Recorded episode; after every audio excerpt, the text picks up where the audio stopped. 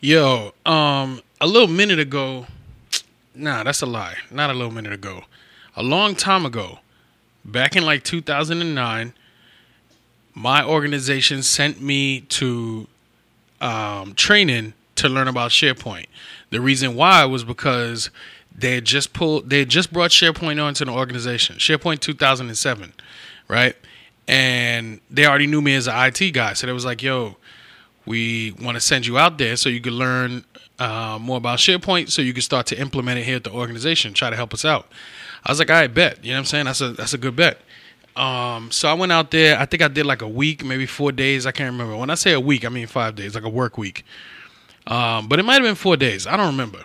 Anyway, the point is, um, I did it. It was cool. I left there, came back to the organization like, yo, y'all gotta try this. Y'all gotta do this. Y'all gotta do that. Right? Mad hyped.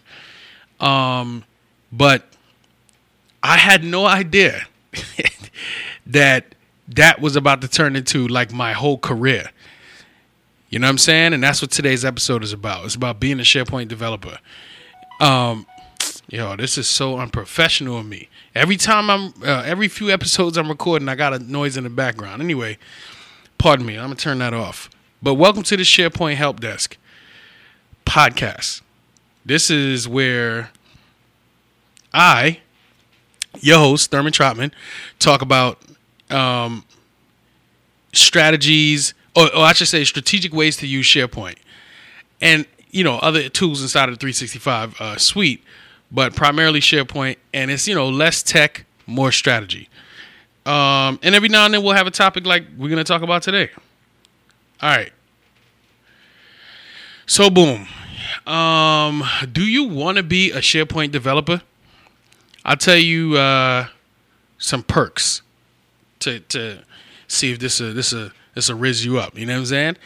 Um, all right, so boom, the pay is good. Right off top, I'm pretty sure you're wondering how how did I get paid. Look up any job description for a SharePoint developer or a SharePoint admin or SharePoint whatever word they use after it. You're gonna see that they get paid well. That's one. Two, um, it's a growing industry, but growing in the sense that not only SharePoint is constantly evolving, but um, the tools that support SharePoint inside of the 365 suite, those are also growing too. Those are also evolving. Um, so it's a growing field to be in. You know what I'm saying? And then also, uh, like I said, you you won't just be doing SharePoint. It's SharePoint and then like the surrounding applications that enhance SharePoint inside of the 365 suite. Um, now, depending on the organization, you're either going to be doing straight up SharePoint or they're going to have you doing what I used to do, which was everything. I'd be capturing requirements, I'd be testing the, the applications, I'd be obviously developing the applications, I'd be sitting in meetings, you know, uh, working a lot with the business. You might end up in a situation where that's what you do. I don't know. Depends on your organization if you go to a different type of organization, then you can end up being just like, yo, I sit back, relax, and I just do all of my SharePoint development. That's what they need. That's what they get. And they got somebody else, like a business analyst, who interfaces with, you know what I mean, the customer. Um, so I mean, you could look at that how you want. That could be a pro. That could be a con. I don't know. The reason why because I got my chops doing all that stuff for years. Today, I'm not doing that no more because it's just not efficient. But doing it for years, where I learned a lot of like different parts of how this thing works, um, it gave me a lot of education. So um, these days, not doing it. I- I'll do one, two, three things for you. You know what I'm saying? But being that that guy that does all of those things, it's just it's not an efficient use of my time for you, the organization, for me to support you. You know what I'm saying? It just ain't. Um, now, another reason why, another thing about being a SharePoint developer is you got to understand you're not a traditional developer. I mean, I'm, unless you already are, unless you could code and do all that, you're not necessarily a traditional developer. What you are is like a low code, no code developer, which means you build applications uh, uh, without writing a bunch of code. You you don't write some, you know, a little bit amount of code and get that done, but that code writing actually comes with Power Apps. So SharePoint can go to a certain extent and like, you know, build you some nice strong apps, but to extend it to like really take it to the next level, then you got to go to Power Apps. That's the low code no code solution for building applications. So that's probably where you want to be. Um cuz I mean it just makes you, you know, more it puts more in your arsenal. But you will be definitely having to know some type of code if you're going to be dealing with Power Apps. Um so tons of reasons why you would might want to be a SharePoint developer. Um, let's talk about why you might not want to be. so, in some instances, SharePoint is not really, um, you know, looked at as like a reliable tool. You know, in some organizations, SharePoint is a four-letter word. You know what I'm saying? If you if you don't want to, you know, be associated with um, a tool that people, you know, basically call trash, then you probably don't want to be in this. You know what I'm saying? Now, I know that sounds like weird advice because I'm in it and I've been in it for years. That's probably because I look at my approach to work differently than a lot of people. So I'm not giving like this general boilerplate um, information. I'm really speaking from my point of view. Um, and yeah, that's one of the things, man. If you if you can't deal with people hating SharePoint, then you know you're not gonna want to do it. And I get it. I know why people hate SharePoint. Trust me, it's not lost on me. Um, I talk I talk trash about SharePoint sometimes too. I used to talk way more trash, but I don't I don't do it so much now because it's getting better. It's a tool that you know what I mean. It's getting better over the years. Uh, another reason is if you don't like Microsoft products, you know what I'm saying? If you're not a big fan of Microsoft products, you're probably not going to want to be a SharePoint developer because you're not going to just be using SharePoint. You're going to be using those other tools inside of the suite. You're going to be using SharePoint, you're going to be using Teams, you're going to be using Planner, you're going to be using Power Apps, you're going to be using Power Automate, Power BI. You're going to be using all these tools to interface with SharePoint to make SharePoint better. And all of these tools are Microsoft tools. You know what I'm saying? And if you don't want to deal with that, then this ain't this ain't for you. you know what I'm saying?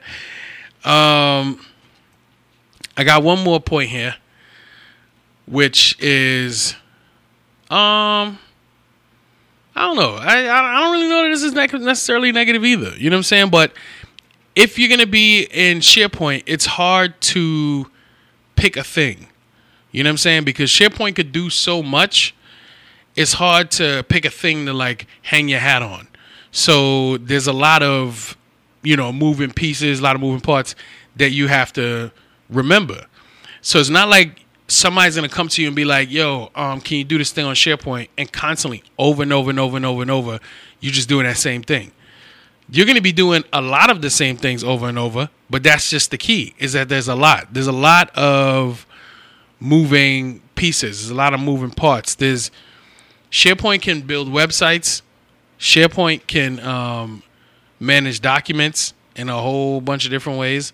SharePoint has lists, which allows you to manage information a whole bunch of different ways. Um, SharePoint also has, you know, a whole security aspect to it. You know what I mean? There's a big uh, I was about to say a fight, but there's a lot of you know unclear guidance about whether or not you know SharePoint meshes well with what is supposed to be the knowledge management uh, mission. I don't know. You got to talk to a KM about that, a knowledge manager. Uh, what else can SharePoint do? It can automate processes. Um, you could do some very minor automation, but then you can get into some crazy automation when we're talking about Power Automate.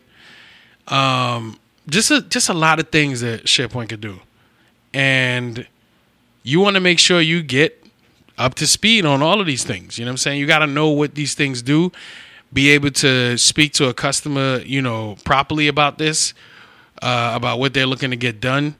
It's it's a lot.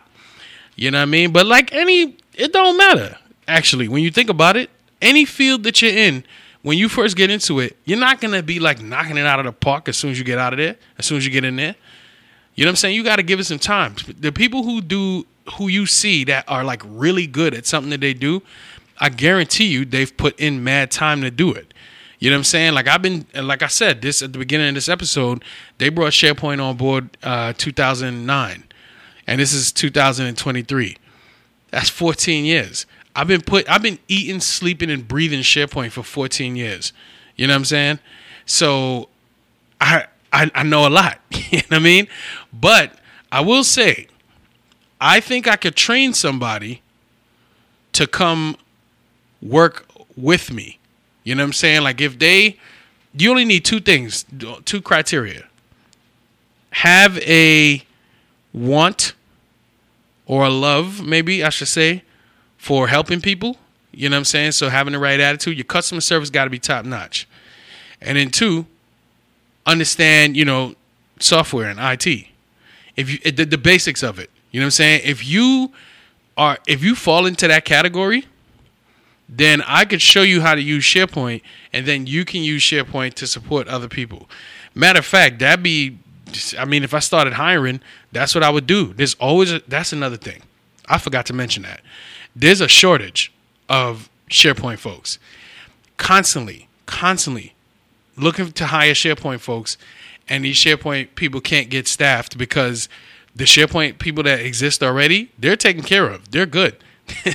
they're making good money and they got a nice little job and they enjoy that. You know what I'm saying? But um, it's like there's no new up and coming folks. You know what I'm saying? Or or the folks who are working it are shrinking. And it's like, yo, bro, I, I if you knew what was out there, you'd probably be like, oh, nah, I need to get on this wave. So um, that's another perk is that you can get hired. If if I was to train, if I was to get somebody in right now that fell into those two criteria that I just mentioned earlier, the criterion, you know what I mean, and I say, yo, I'm gonna train you for like a month, maybe I don't know, two months, I don't know what it is, how long it would take. Let me train you up, understand like the basics and then set you into the world and say, yo, this person is ready to be a SharePoint developer. Now, you probably won't be able to command like a super high number right out the gate. Maybe, maybe not. I don't know. There's a lot of organizations ready to throw some money away. But um, you will definitely start off comfortable, no doubt. Now, I don't know if they're going to be like, yo, but they only have X amount of years of experience. I don't know. But if I could say, yo, listen, trust me, this person will be able to support what you need on on a regular basis. Let me, you know, let me staff them. Let's just let's do a six month contract type something or whatever like that. Then I think I think we can make that work. To be quite honest, you know what I'm saying. I don't I don't I don't think SharePoint is hard, but that's me. And also, there's other people out there whose brain works like mine who would also see SharePoint and be like, "Oh yeah, I feel you. This ain't even that hard. I can't believe they're paying you that much bread for that." You know what I'm saying? That's the type of person who, well, along with also being like in, into customer service the same way I am, those are the kind of people that uh, I would hire and and put out there. Like I'm staffing them. You know what I'm saying? And saying, hey, you can you know do this six month contract over there. Anyway, um, I, look, I don't know if I helped. I think I threw out some cons, some pros. To, and, and to be honest, if you have um, if you enjoy working in IT, like if you gotta, if you gotta, you know, you enjoy the IT thing, um, and you, I don't know. So like, if you came and worked for me, you would have to know customer service because you're gonna interface with the customer. If you went and worked at some other organization, then it's it's a possibility you won't have to interface with a customer. You'll just interface with somebody who's telling you what you need to do and then you just go do it. You know what I'm saying? So if you have uh like if you understand software, if you pick up software pretty easily and you think you can uh you know execute on some requirements fairly easy, like let's say if somebody said, "Yo, I needed you to know Canva." Like Canva is the is the the tool where you could create mad graphics and all that, right? And, and, build your own slides and you know just super cool making it easy for people to do all the cool looking graphics and all that if you knew Canva like the back of your hand, and now it was time for you to be the Canva person. So hey, every time I need something done, I need to go to the Canva person.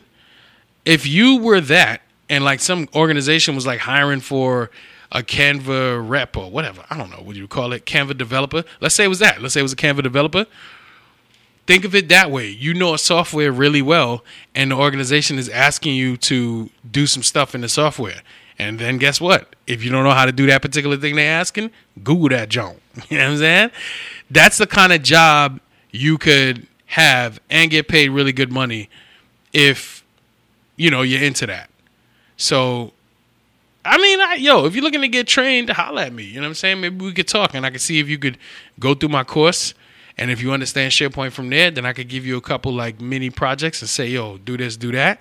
And if you're good at it, then yo, we gonna find you some work. That's not that's no I was about to I don't curse on this show, you know what I'm saying? So let me let me relax myself. Anyway, um, thank you so much for tuning in. This is the SharePoint Help Desk podcast. I am your host, Thurman Trotman. You know what we do here. I talk about um, strategic ways to use SharePoint, but um, I do it in a way where it's like, you know, less tech, more strategy. I don't want to get too bogged down with the tech. We're gonna have the YouTube channel for all that, um, and any other videos I gotta put out. So uh, make sure you follow me on LinkedIn. I post every single day, and I post useful stuff on there. What did I post today? Uh, oh, like this week I'm going through talking about like HR. You know what I'm saying? Like how HR folks could use SharePoint. So come holler at me on, on, on LinkedIn, yo. Thurman, T H E R M A N, Trotman, T R O T M A N. I'm out here, playboy. All right, thanks for listening. Later.